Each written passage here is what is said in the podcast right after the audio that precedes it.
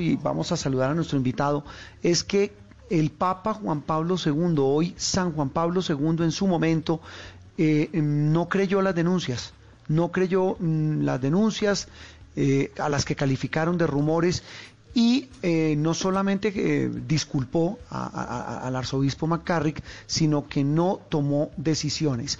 Hoy, tantos años después, el Vaticano emite un documento en el que, entre otras cosas, asegura que prácticamente fue engañado, que no tuvieron conocimiento de todas las denuncias y de la plenitud de las investigaciones.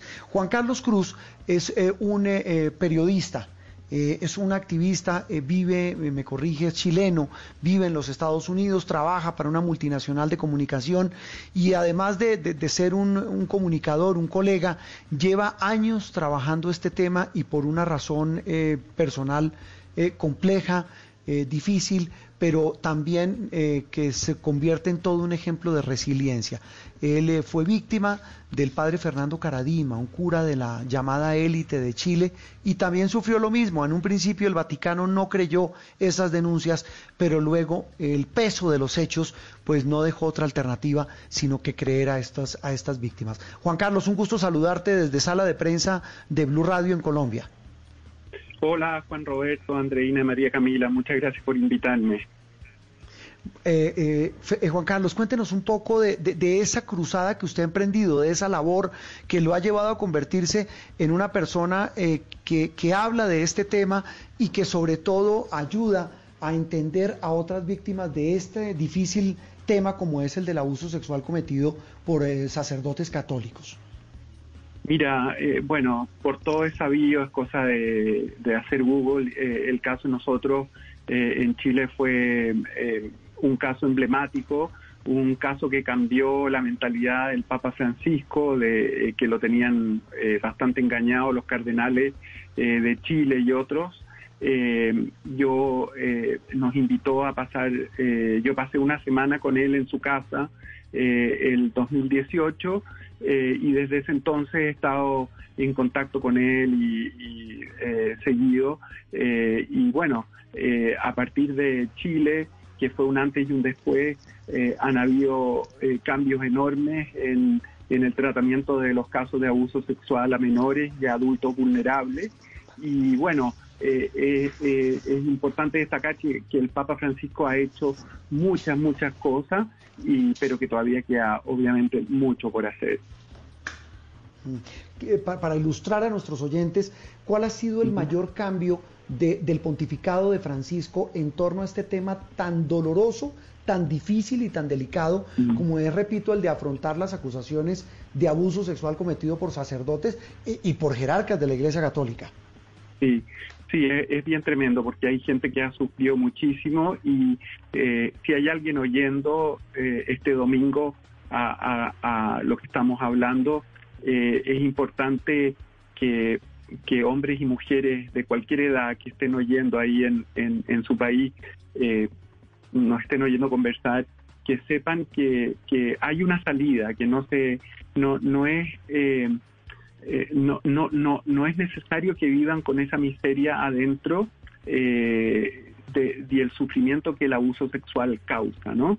Y que ahora se entiende más, que ahora hay gente que te tiende la mano, que hay gente que te va a creer y que no te mereces vivir esa vida cargada de dolor, sino que te mereces vivir una vida feliz, lo más feliz posible.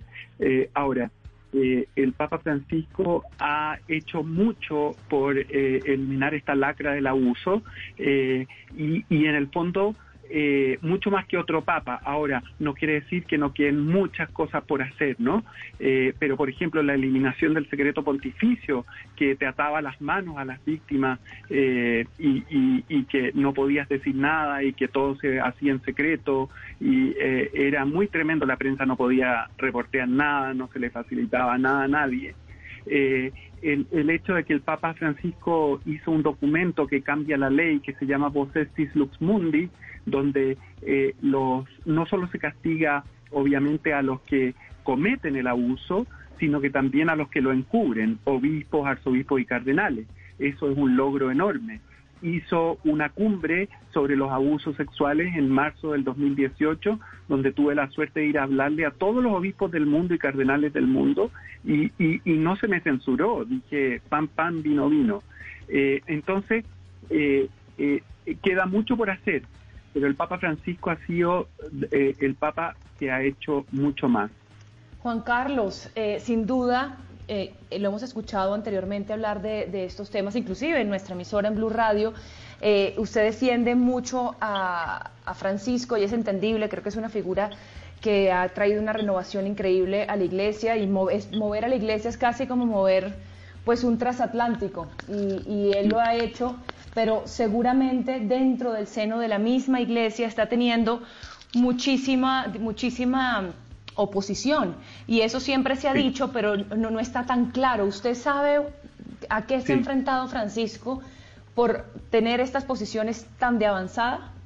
Bien, tienes toda la razón, o sea, y te corrijo porque lo que dijiste está perfecto, pero si me permites, no tener posiciones de avanzada, sino que hacer justicia, no una posición de avanzada, con respecto a lo que los otros quieren. Absolutamente es novedoso, pero esto no es venganza, esto no es nada, esto es meramente hacer justicia con gente que ha sido tremendamente dañada.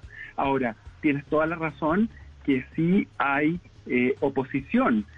Como te contaba, yo di esta charla y estuve presente cuando se hizo la cumbre de los abusos en marzo del 2019, y fue impresionante, y se hablaron cosas muy serias, hablaron víctimas de todo el mundo, hombres, mujeres, me tocó verlo, fue realmente emocionado.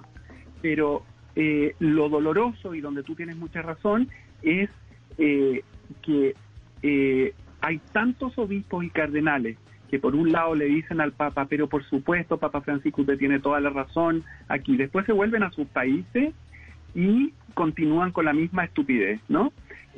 Como olvidándose de todo a lo que se han comprometido y lo que se está tratando de hacer. No todos, pero muchos. Y a mí eso me duele mucho, porque, claro, uno piensa, el Papa tiene todo el poder, tiene la facilidad de hacer eso, pero no es tan así. Hay unas corrientes internas y unas luchas de poder que son impresionantes y que, como católico, a uno le da pena ver.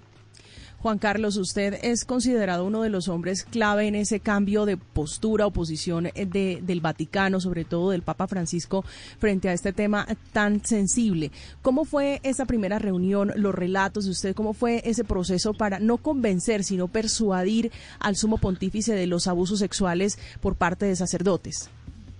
Mira, me honra que me diga eso, pero yo nunca he querido que esto sea...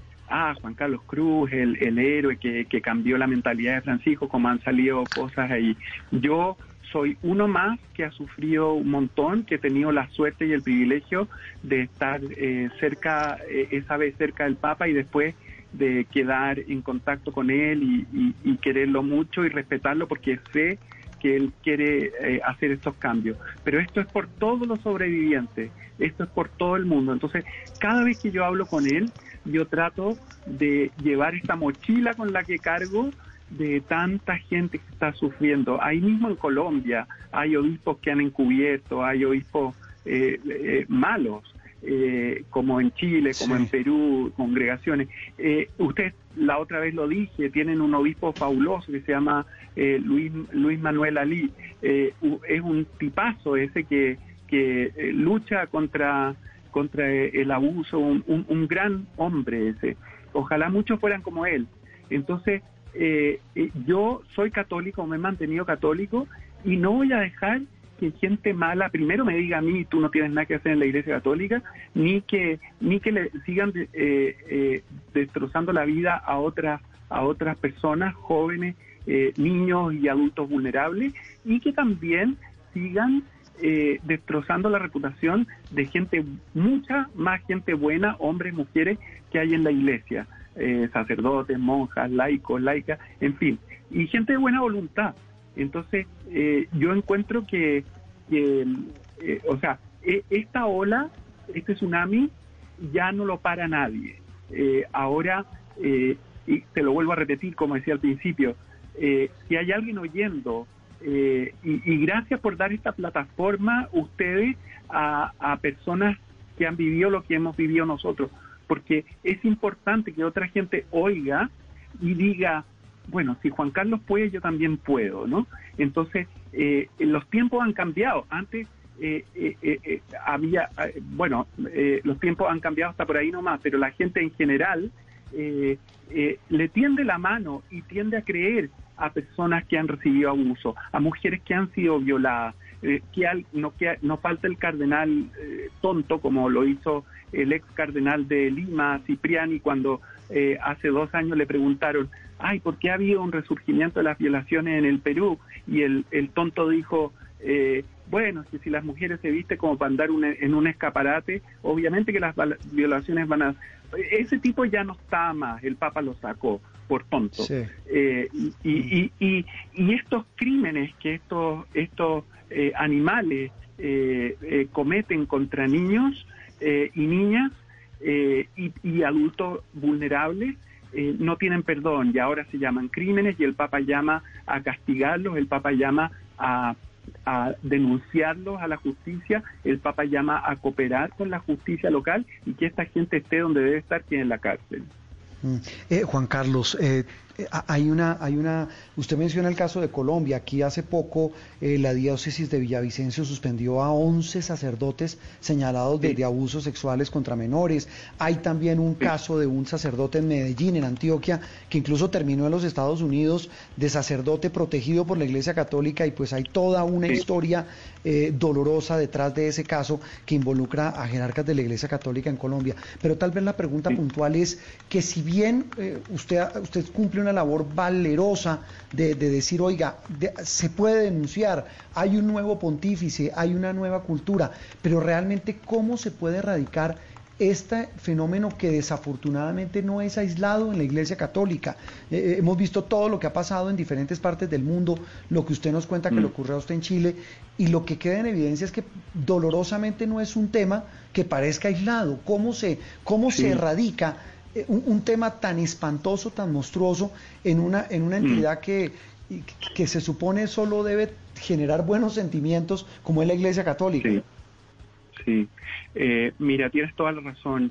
Desgraciadamente, y hablo como habiendo sido abusado y también como católico, primero, el dolor que se vive es espantoso, es tremendo. No se puede dimensionar la destrucción de las personas que sufren abusos de esa forma.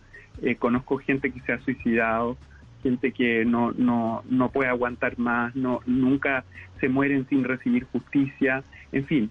Y uno dice, ¿cómo puede ser la Iglesia Católica, como tú bien dices, donde uno lo animan a ir para recibir consuelo, para recibir apoyo cuando uno está en dificultades o cuando está con alegrías? En fin, tiene que ser un lugar de completo respeto, amor, en fin, y pasan estas cosas. Entonces, a mí no me gusta meter a todos en el mismo saco, porque eso es tremendamente importante, que hay mucha más gente buena en la Iglesia Católica que mala, pero los malos son muy malos. Y yo te decía antes, el abuso es horrible, pero después el encubrimiento es espantoso, porque uno va donde gente que uno cree que lo van a ayudar y terminan pegándote 3 cachetadas y sin hacer nada, ¿te fijas? Entonces, esa gente se merece la cárcel. Ahora, esto no es una cosa que va a cambiar de un día para otro, pero yo creo que se están dando pasos gigantes, primero por la sensibilización o el foco que se está poniendo, y es gracias también a gente como ustedes que prenden un foco donde otra gente quiere que haya pura oscuridad. Entonces, eso es importante, y que la gente ahora se está atreviendo a hablar, que existen las redes sociales, que se puede denunciar a la justicia, que ahora se entiende más lo que antes se trataba de ocultar.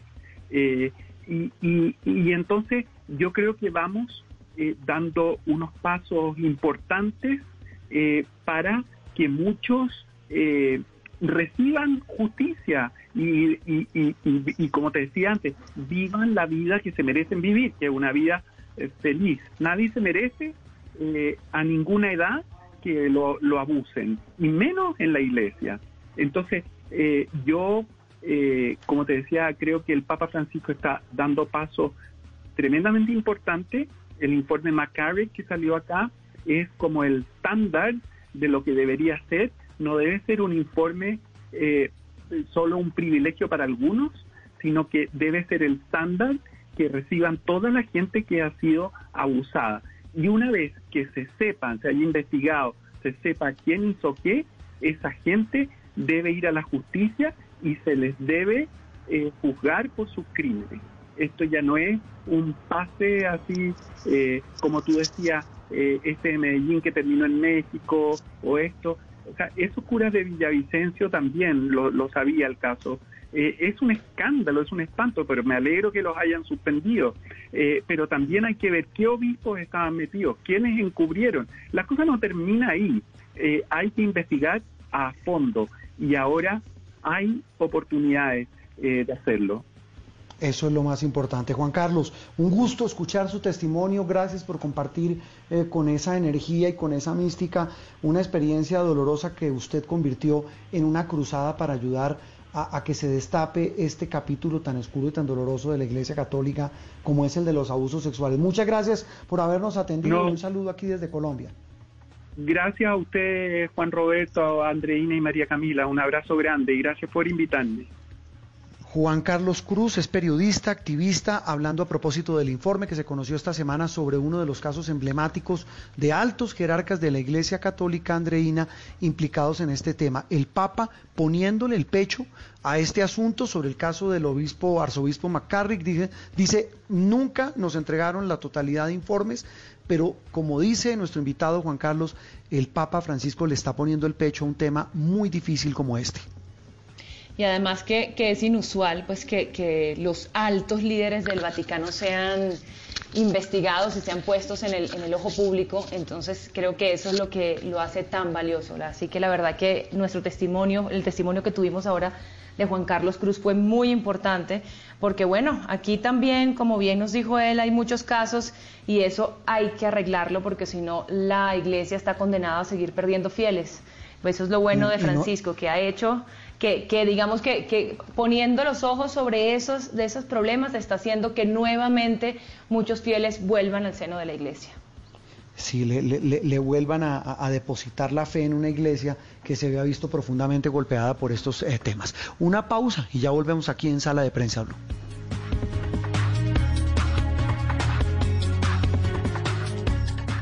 Estás escuchando Sala de Prensa Blue.